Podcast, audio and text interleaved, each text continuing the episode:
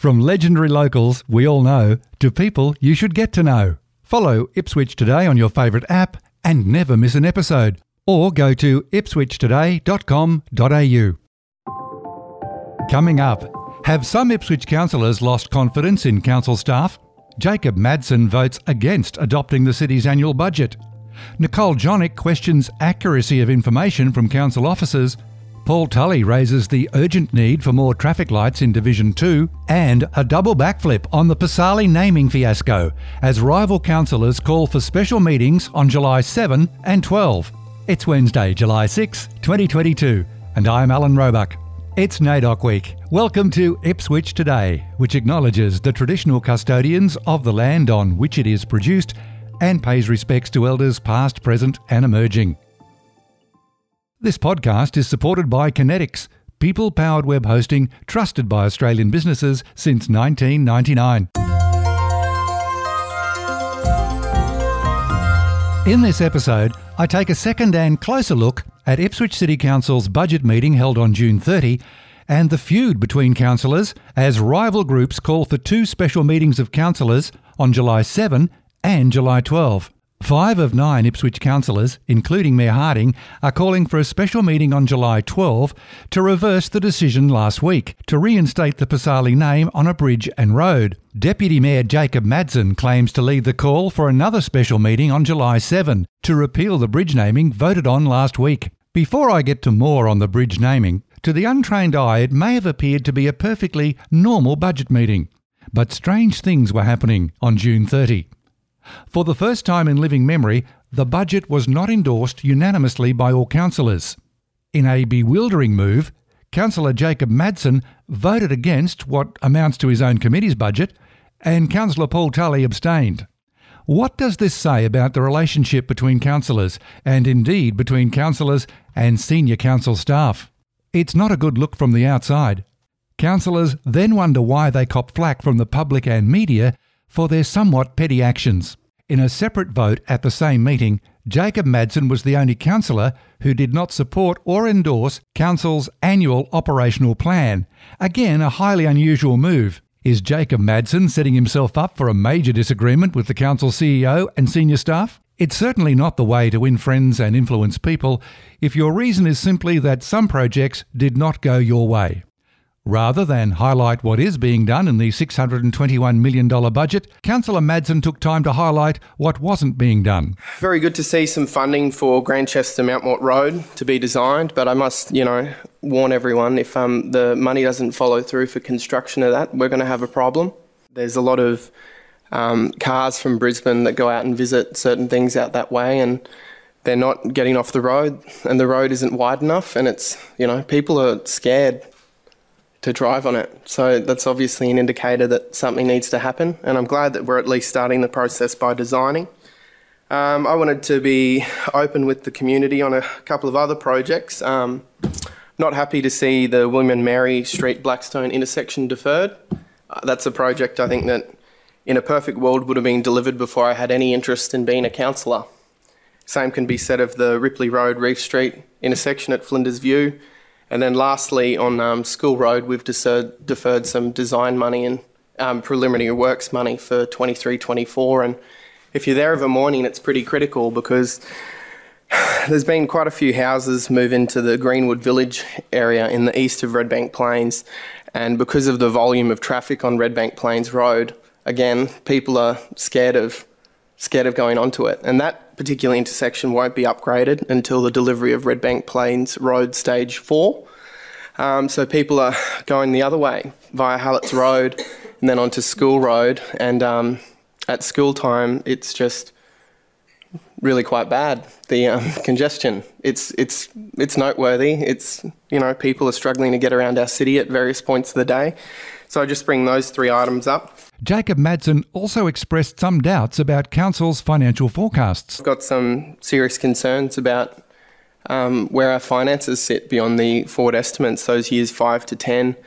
Um, in the budget, it's got some pretty, some pretty big budget surpluses projected, and I don't know if we've, we've found the golden goose, but it's very rare for any level of government to achieve those things over the long term. So I'm very concerned about that, and I, you know, but I'm, as always, I'm willing to work with all of you on that. Um, I know we've all got to resolve to be the best council we can be, and that's what I'll be focusing on in the next 12 months. It's just important for me this morning to draw a line in the sand and say, these are things I'm not moving on. These are things I'm not accepting. These are things that we need to do better. And um, looking forward to working with all of you um, to do just that. Councillor Nicole Jonic made these comments to the meeting. We as councillors need assurances that the financial information we receive is accurate and reliable. And in order for us to do that, um, the insurance assurances come to a large extent through sound systems and internal controls. Whilst management is usually responsible for the implementation of appropriate internal controls, this council is collectively responsible for the development and review of these controls. In this budget, we've got the inclusion of Ripley in our capital works, and I'm happy with that. I am yet to see updated QTC projections and figures for the CBD redevelopment after several months, and I requested that at the last meeting, noting that we have an upcoming workshop after this budget delivery on the 7th of July. Our asset register and associated conditions for these assets is inferior, but I know that the organisation is working to address this. The fact that our infrastructure and environment department, including open space maintenance teams, have not grown with the level of new roads and parks that we have taken on is concerning to me. But I know this concern has been heard by management and I look forward to the changes to come. The contracts for open space maintenance were previously awarded on a 40% weighting on price, which consequently saw them collapse. Uh, and my division and Councillor Tully's division um, really saw the brunt of that. In my opinion, I think I've let everyone know that this council needs to prioritise spend on what we are fundamentally here to do. We need to have a widespread prioritisation of projects across all departments of council, and we need to plan future budgets well in advance with increased deliberation for future years, not just the immediate three year forward. There was high praise for one senior manager. Special thanks to Sean Madigan because it is unfathomable how far that department has come under his management. Um, looking back a year, two years ago till now, um, I, I, I don't know how he's done it, but I just want to thank him and the team under him and everyone in council for um, all the hard work. It's not easy. Meanwhile, Paul Tully has had a good run at being successful in getting traffic lights installed at many intersections in Division 2. However, there's a couple that haven't come soon enough. Referring specifically to several issues in Division 2, and of course, in any budget, in any year, um, um, there's not always the opportunity for um, everything to be included because at the end of the day, it's uh, the bottom line on people's rate notices which governs to a large extent what we do and how we do it. But there's a couple of issues that still haven't been addressed that have been raised by myself and Councillor Jonic over some period of time now. One is the fairly urgent need now for uh, traffic lights on um, Augusta Parkway at uh, Brookwater, uh, particularly at Tournament Drive. Um, there's four lanes of traffic there, um, high pedestrian movement. That's the uh, vehicular movement into the Brookwater Golf Club. But um, on diagonally opposite corners, there are uh, commercial uh, premises. I believe that we need to um, uh, relook at that during the coming year to for some urgency.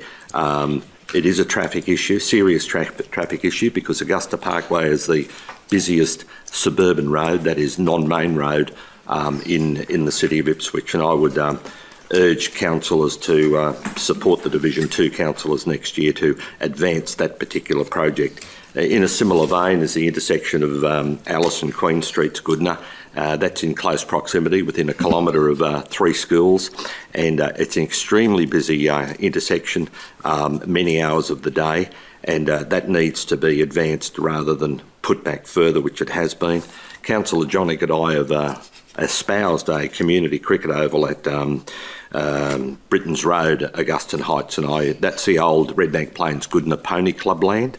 Um, I would hope that um, we, we, could uh, look for uh, external uh, and, if necessary, internal funding uh, for that. It's um, the local residents are, are, very anxious for a project of that nature as a community cricket oval um, and a sporting oval. Um, in that vicinity in the, in the suburb. You've got to ask yourself by not scoring these new traffic lights in the new budget, is that what was behind Paul Tully's reason to abstain from voting? The rumblings below the surface in the council chamber are certainly getting louder. The high ideals and honourable intentions first time councillors started with when they were elected are being slowly eroded away by an underlying cancer of discontent.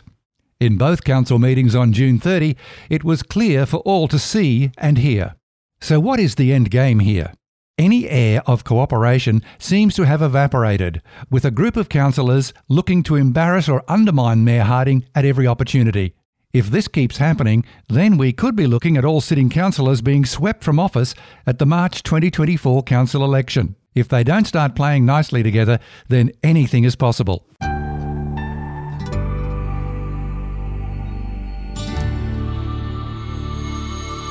On July 4, we heard the surprise announcement, led by Mayor Teresa Harding, that Councillor Russell Milligan has done a double backflip and apologised for voting on June 30 in favour of reinstating the Pisasale name on a bridge and road. ABC News quoted Russell Milligan as saying, Without reservation, I unconditionally apologise to anyone who is a victim of crime, especially sexual assault, and in particular anyone who was a victim of the crimes committed by the former Mayor of Ipswich, Paul Pisasale.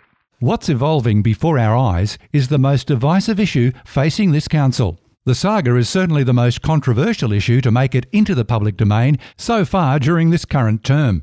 Still confused? The next instalment can be viewed live on Council's YouTube channel on July 7 at 4pm and July 12 at 9am.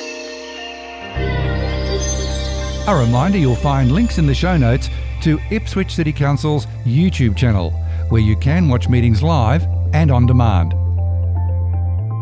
Ipswich Today is supported by Conetix, people powered web hosting trusted by Australian businesses since 1999. This podcast is also listener supported. Please make a once only gift or regular donation to help keep it online. Just go to ipswichtoday.com.au and click the donate button on the homepage to make a payment through PayPal.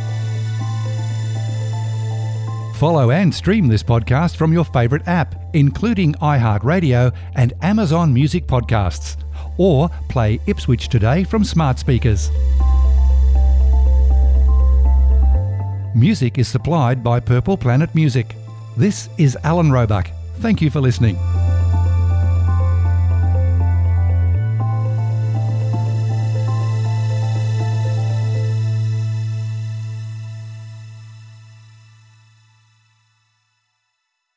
Enjoying Ipswich today? Please share the love on your socials.